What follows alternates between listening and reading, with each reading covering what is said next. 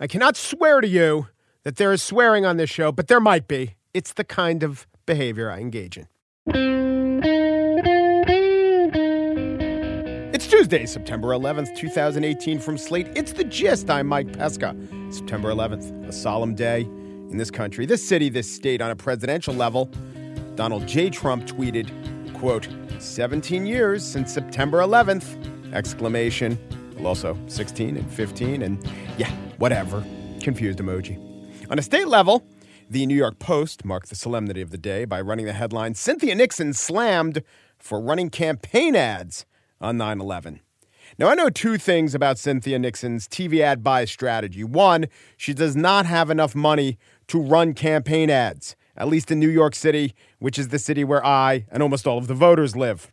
But two, if she did have enough to buy an ad in, I don't know, Utica, the New York Post would definitely rip her for it.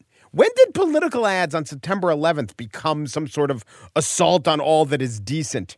By the way, I checked out the Fox News channel and Fox Channel 5 in New York, like the Post, owned by Rupert Murdoch. They're airing political ads today. Politics is a tough business, but Cynthia Nixon, in her run for governor, the primaries on Thursday, I gotta say, she has been really given the shit end of the Oscar statuette. By the way, I did not realize she is one Oscar away from an EGOT. Maybe she's going for the version of the EGOT that is comprised of the awards Grammy, Tony, elected office. Another thing she's going for, or maybe reaching for, or maybe hoping that we voters go for, is this line in that one ad that is hardly running anywhere, but that is being slammed. I love New York. I've never wanted to live anywhere else. But something has to change. She knows she'll have to move to Albany, right? I mean, it's New York State, but I don't think that's what she means. The polls show that she is far, far behind. Her opponent, the governor, Andrew Cuomo, has so much more money than Cynthia Nixon. He uses it to send out flyers, sometimes with truly inaccurate claims. One flyer that was sent out not by his campaign, but by his supporters, talked about Cynthia Nixon's anti Semitism, which was news to her Jewish wife and children. And another one that was sent out directly by his campaign with her endorsement had the words Cynthia Nixon on her qualifications I'm an actress and a director. Out of curiosity, I looked up the original Daily News article that was the source of that quote. So she was asked, Hey, what leadership qualifications do you have as an actress? And she said, Well, I'm an actress and a director. And as a director, you have to manage teams and groups. Anyway, that's how a lot of people would answer such a question until it was weaponized in a campaign ad. Item number, I don't know, 112 about how Cynthia Nixon has really been maligned these last few months came today. Let's call it Bagelgate. Cynthia Nixon defending the unusual bagel order she placed on Sunday. As you can see in this video shot by the Gothamist website, the actress and candidate for governor of New York ordered a cinnamon raisin bagel with cream cheese at a Manhattan deli. Sounds good, right? Well, she didn't stop there. She added red onion, capers, tomato, and lox. For the uninitiated, that's smoked salmon. For the uninitiated, lox is smoked salmon. If you don't know that, you're not voting in the New York Democratic primary. Okay, Cynthia Nixon kind of gets the wrong kind of bagel that goes with that order of lox. A little embarrassing. But Andrew Cuomo ordered a bridge to be opened too soon to impress us voters, and because it has his dad's name on it. The Mario Cuomo Bridge will open to traffic on Wednesday, weather permitting. It was supposed to open Saturday, but engineers put that on hold, saying the nearby Tappan Zee Bridge was actually in danger of falling as it was being taken apart. Inspectors now say the old bridge is damaged but stable, and if it fell, it wouldn't threaten the Cuomo Bridge after all. The New York Times headline today ahead of the primary Cuomo administration offered sweeteners to get new bridge open. The event was one in a parade of infrastructure related achievements he has touted as the September 13th Democratic primary against Cynthia Nixon has neared. A quote from the Times article. The event was one in a parade of infrastructure related achievements he has touted as the September 13th Democratic primary against Cynthia Nixon has neared, but the bridge over the Hudson River did not open as planned. Engineers worried that a potentially dangerous situation had developed involving the neighboring Old Tappan Zee Bridge, which had destabilized and threatened to impact traffic on the new eastern span of the Mario M. Cuomo Bridge. Yes, impact traffic by actually having an impact as it fell on traffic. So none of that's good. That's pretty bad. And yet, here is the thing I think I'm going to vote for Cuomo. He's been a B minus to B plus governor. I think I'll get from him B minus to B plus policies. I like the policies. I don't like the D minus campaign tactics. But Cynthia Nixon, she could be a breath of fresh air. But she could also be someone who has no idea which committee to lean on to get the Tonawanda Town Council to sign off on approvals for an infrastructure project. Who knows? She didn't run for city council. She didn't run for state assembly first. Nope, right to the governorship. I hate that. I think government is serious business, and we need someone with expertise in there, or at least someone who has some experience in a large organization that maybe resembles government. But, Mike, what about Hillary Clinton? She didn't have actual elected experience before she became senator. But Mike, what about Michael Bloomberg? When he ran for mayor, he was in the private sector, no government experience. Aren't you a hypocrite? Well, guess what? I didn't vote for either of those candidates the first time. Rick Lazio, oh yeah, and Mark Green got my vote.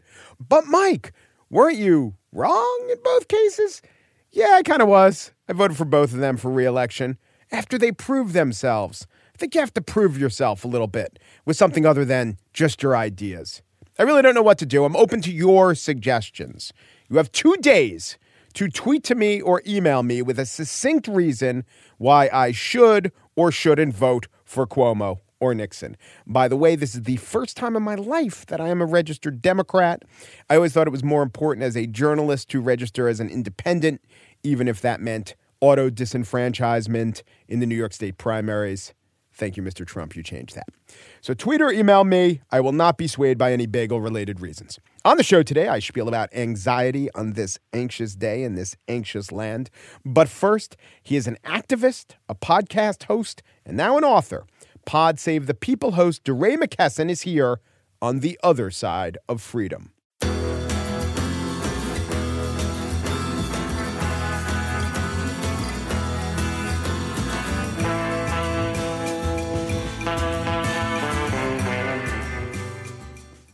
DeRay McKesson is, well, I'm reading from the flap of his new book on the other side of freedom, the case for hope. He is a civil rights activist, community organizer, and the host of Crooked Media's award winning podcast, Pod Save the People. This is exactly backwards from how I know him.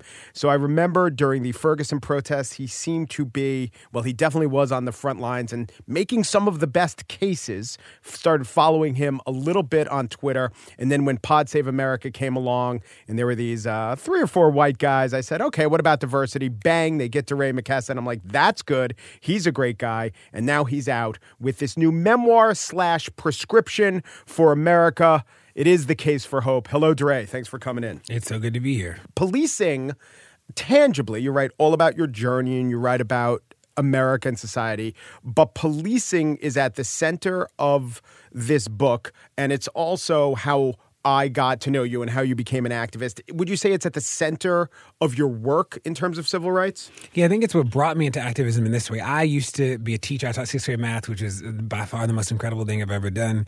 It was the death of Mike Brown and understanding policing better and the problems with policing that sort of changed my life. So the chapter, I'm happy you called it out, the problem of the police in, in that in the book, uh, has some of the research that we had that like really changed the way I thought about the world. You know, like I didn't know that there was literally a different system of justice. When we were in the street four years ago in Ferguson, I just had no clue. I just didn't know that that was how it was, but uh, but that is real, you know. Yes. So it does strike me that you could do all sorts of activism and you were living a life you weren't called an activist but to be an educator and an yes. educator in the schools that you were in is an activism.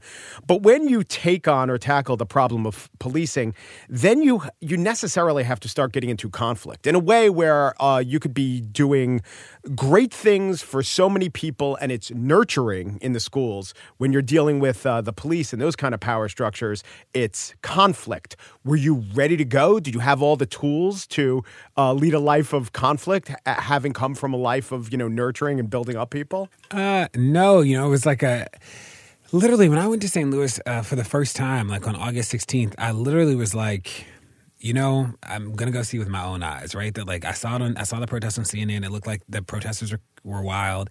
I saw it on Twitter. It looked like the police were wild. I was like, I'm just gonna go. I'm gonna go see with my own eyes. And and I went. The second night I was in St. Louis was the first night that I was tear gas, and it was like, wow, this is. I, I'm gonna do whatever I can to make sure nobody ever has to experience this. So I would say we all, you know, I'm mindful. I'm one of many people. I would say we all learned a lot. Four years ago, we were people didn't support us. People told us this wasn't the way to do it. People were really unkind about the way that we were engaging in the work.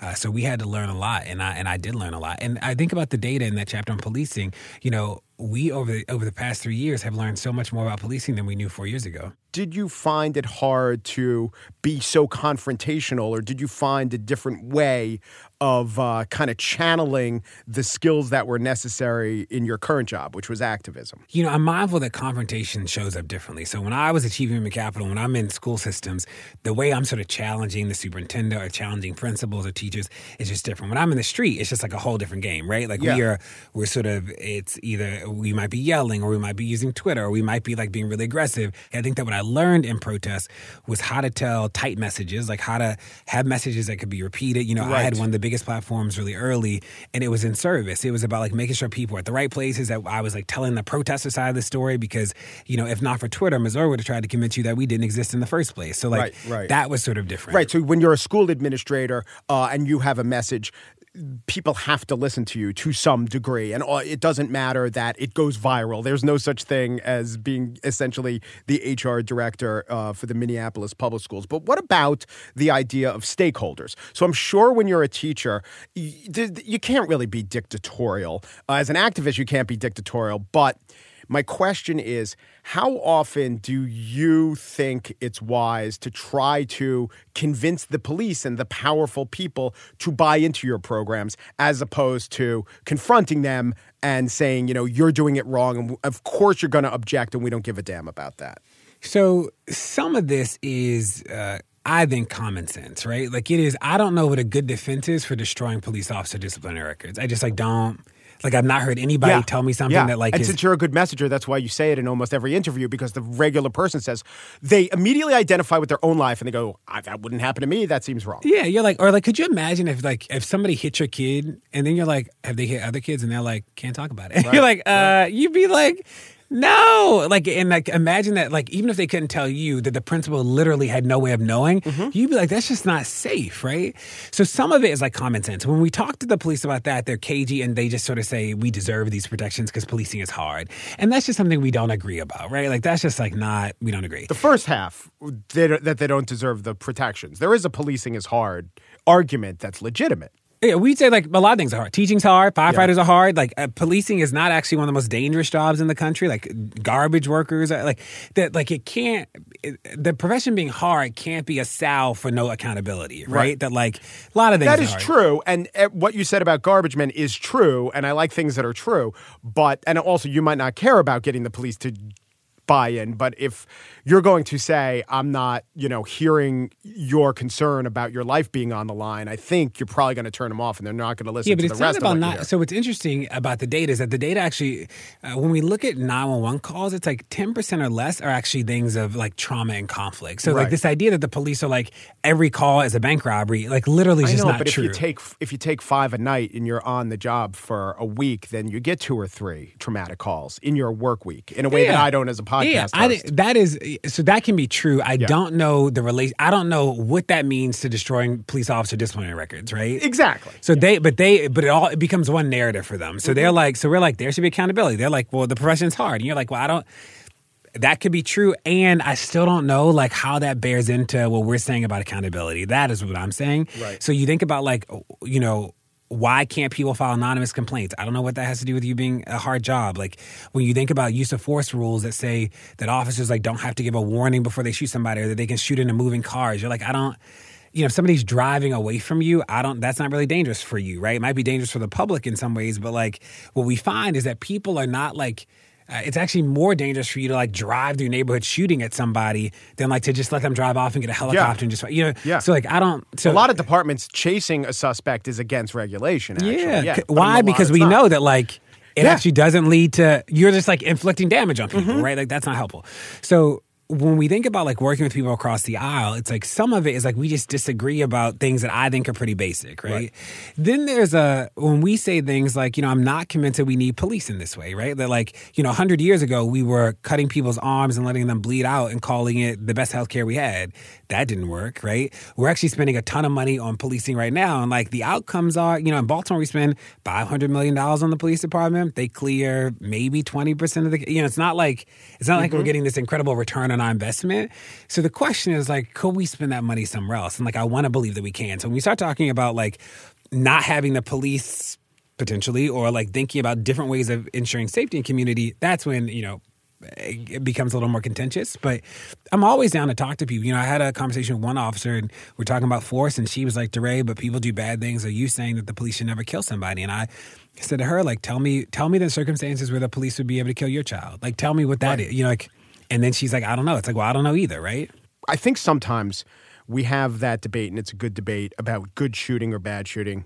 And what you've suggested there is we really shouldn't think of anything as a good shooting. But it's too late once it comes to the point, and you could prove that the police rationally did think that flash of metal was a gun, or the guy did have a gun on him, and maybe he drew it, or maybe he didn't, and you know we're reasonably sure the gun wasn't planted.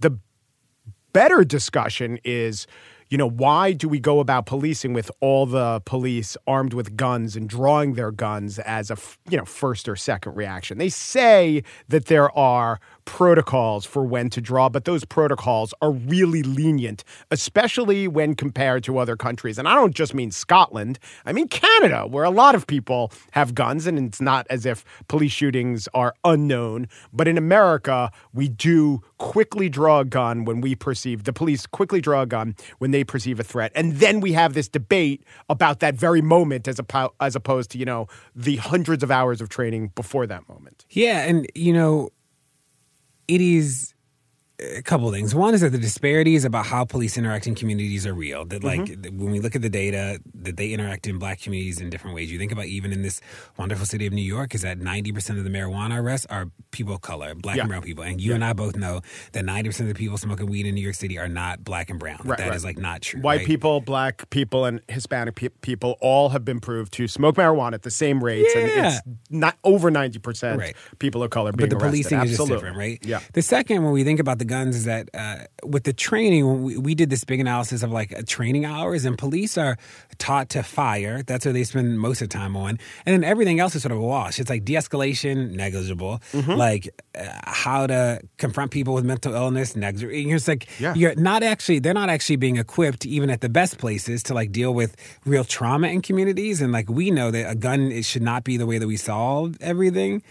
And the third is that there is a question. You know, we did the first ever database of use of force uh, policies across the country, and right. like part of that was looking about. You talk about like they say they have a continuum. Some places don't even have a continuum. Some places are sort of like the officer just uses their judgment. You're like, no, the officer should have to use like the most, the least lethal force first, whether that's a warning or something else, before they can even entertain. You know, we even advocate for police officers to have to a uh, report every time their gun is drawn, right? Because like it should, and police are like, well, that would be a lot of paperwork. It's like, well, how often are you drawing your gun? Like, how often yeah. are you pointing your gun at people? That seems like, you know, like that shouldn't be like an everyday occurrence where you're like just pointing your gun at somebody. But in New York City, tell me if you think New York City does it better. They document at least every time a gun is discharged, and it's shockingly low. I think most people would be shocked to find out that it's something on the order of 20 something a year. So I think we'd have questions about whether the data is like accurate, but it's good that the rule exists. Uh, New York has some interesting problems around, like, New York has banned chokeholds, for instance, mm-hmm. right?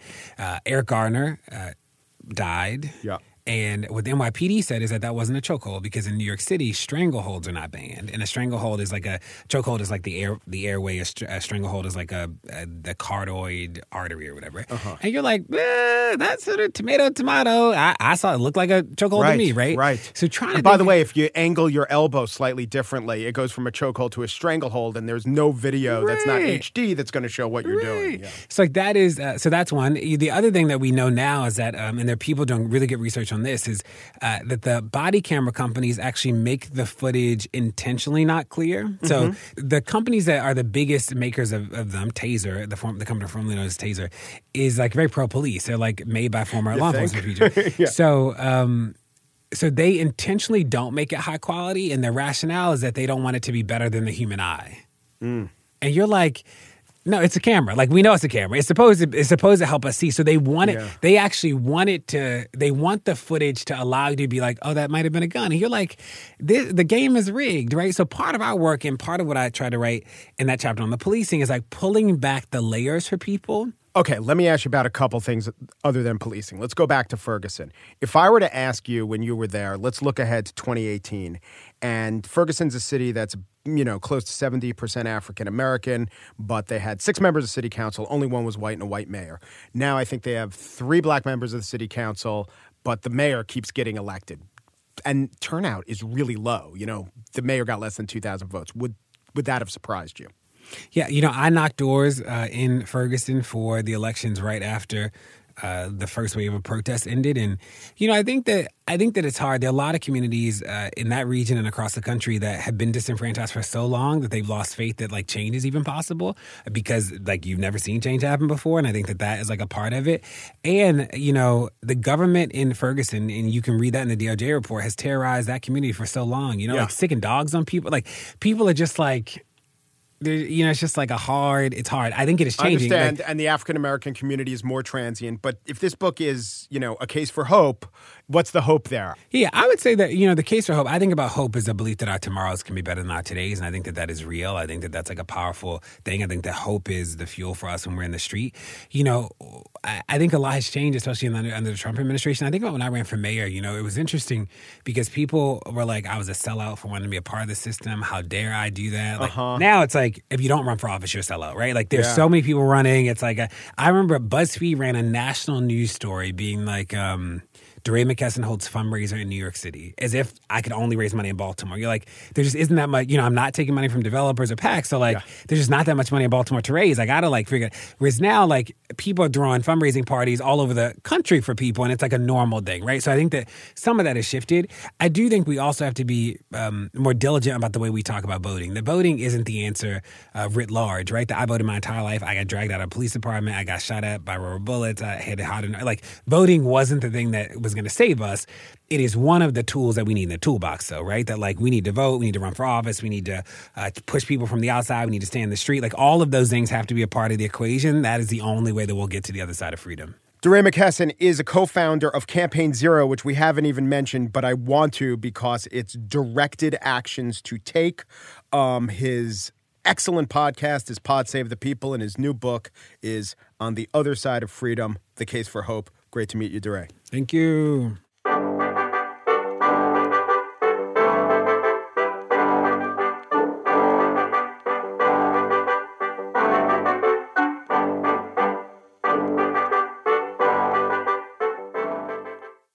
And now the spiel. The subtext to a lot of what I talk about on the gist is determining this question Is this a real problem or is this an exaggeration? My first job in journalism was my first full time job in journalism was at the show On the Media. And looking back, I came to realize this media criticism really falls into two categories. One is this is a problem, a real problem that's being undercovered, or two, this is not really a problem and it's being overcovered. Is it a real problem or is it an exaggeration? I find I consistently fall into the this is an exaggeration camp. I don't find necessarily that most things are an exaggeration, but when I get engaged in media criticisms, it's to point out, let's all calm down. There's a little bit of an exaggeration. Not everything is DEFCON 1. Yes, Hurricane Florence is about to hit the Carolinas, but why is no one talking about Hurricane Carolina about to hit Florence? That's undercovered. What I'm saying is that the media has covered, I don't know, 22 of the last three hurricanes. But when it came to the one that actually killed 1,400 people, Maria, a lot less coverage than it deserves. Odd that, no? Ebola in America was covered like a runaway plague, death toll, two, two Americans. It was a runaway plague in Africa, a lot less coverage. Crime gets covered a lot, even though crime is near all time lows. The suicide rate increasing significantly in an advanced nation experiencing pretty good economic times, that's hardly covered at all.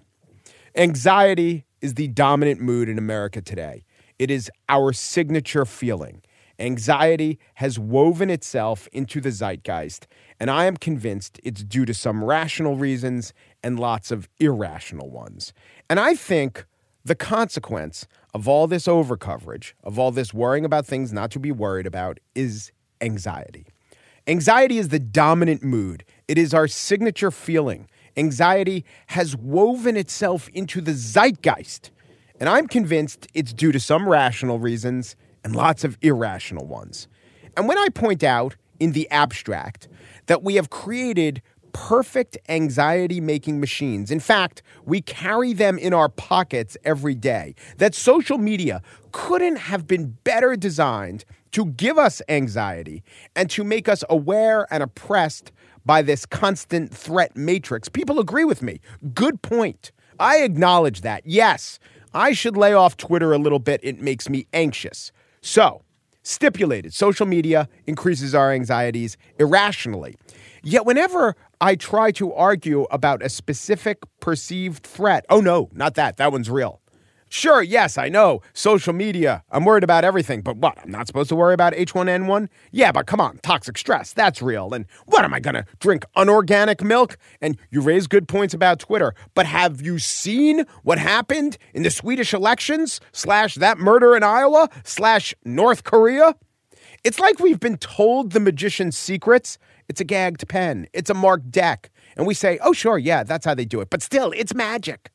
I was listening to a podcast, a good one. No, that's the name of the podcast. Good one. Jesse David Fox interviews comedians about a specific joke. And this episode was with Aparna Nancherla, past guest of The Gist. She's great. And she has anxiety humor because she has anxiety. Here's a taste of that. I I actually find it weirder to not have anxiety than to have it because I feel like if you're not scared, you're not paying attention, you know? If you opened a newspaper today and you skim the headlines, you're just like, seems cool. It's like, what? Everything's on fire. Are you kidding me? Now, that laugh that you hear, that was a laugh of recognition because the crowd is with her. Yes, the world is on fire, but the thing is, the telling of that joke was in 2012 or 2013, way before Trump had even descended the escalator. You could argue, oh, it's only gotten worse since then, but I bet if you ask a lot of people who are sitting with anxiety. Hey, would you trade the current situation for 2012 or 2013, the world situation, I mean? They'd say, oh, yeah, 2013 was much calmer, much better, much less Trump, much less anxious. The truth is, you'd never feel less anxious. Actual circumstance, except for wars and big recessions, they don't really make you feel anxious. Well, there is one circumstance that makes you feel anxious, that circumstance that defines how you take in all the troubles of the world or all the exaggerated troubles of the world. And let me be clear about this I'm not blaming anyone for their anxiety. It's not about blame, and it's natural, and feelings are feelings. But I do find that people experience anxiety will often say what Aparna said. Well, have you looked at the world? Check out the state of the world. Yeah, I've checked out the state of the world. It is better than it's ever been compared to the rest of history. And yet, as the world's getting better, anxiety's going up. I read this in Vox today. Anxiety is already the most common mental health disorder in the US, affecting 18.1% of Americans and nearly a third of Americans over their lifetime. It's quickly getting worse among college students. The American College Health Association found in 2011 half of undergraduates reported they felt overwhelming anxiety. By 2017, 61% did. And then the next graph in this Vox article perfectly illustrated my argument. There are plenty of places to point fingers your phone, the president, climate change, the recession, FOMO, divorce, social media, student debt, terrorism, the 24 hour news cycle, the economy, the economy, living further from your family, toxins in your gut, too many choices, too little sleep, too little sex. Okay, in that list, the actual factual ones, not the ones based on feelings, but the ones based on extrinsic events like recession and terrorism. Recession is a thing that ended years ago, and terrorism is a thing that is growing less and less virulent every day. You got me on climate change. That's bad and not getting better. The president, again, that one's not good, but student debt, 85% of Americans don't have any student debt, and the ones that do, usually people in their 20s, are the least likely to suffer from that last ailment, which was too little sex. This is called trade off, people. It's not surprising to me that I've been thinking about all of this on September 11th. And sometimes I blow past the fact that it's September 11th, but this September 11th was a Tuesday, just like the September 11th in 2001. And by the way, because of leap year, the next Tuesday, September 11th, won't be till 2029. And the attacks of September 11th were anxiety producing. Literally, they rationally warranted anxiety. There was a real threat, which was very scary, and there was so much unknown about that threat, which was super scary. But in the 17 years since, we've combated terrorism well.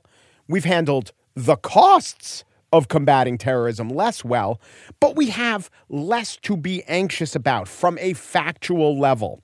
But we're more anxious.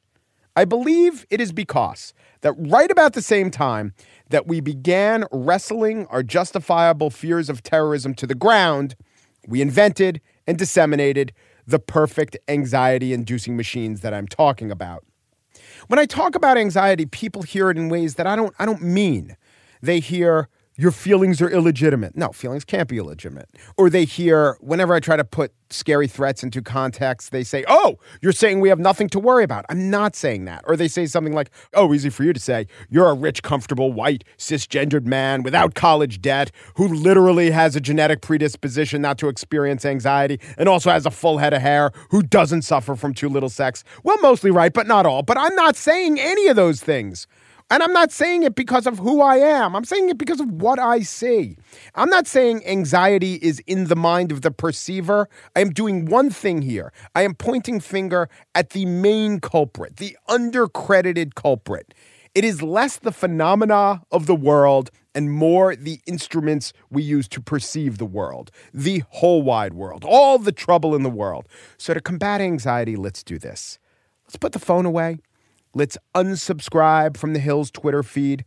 I'm not saying get off all the Twitter, but pick one feed that's not essential, that's quite sensational. I'm going for the Hill.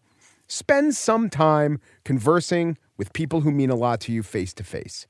And do what I do acquire a genetic predisposition not to experience anxiety.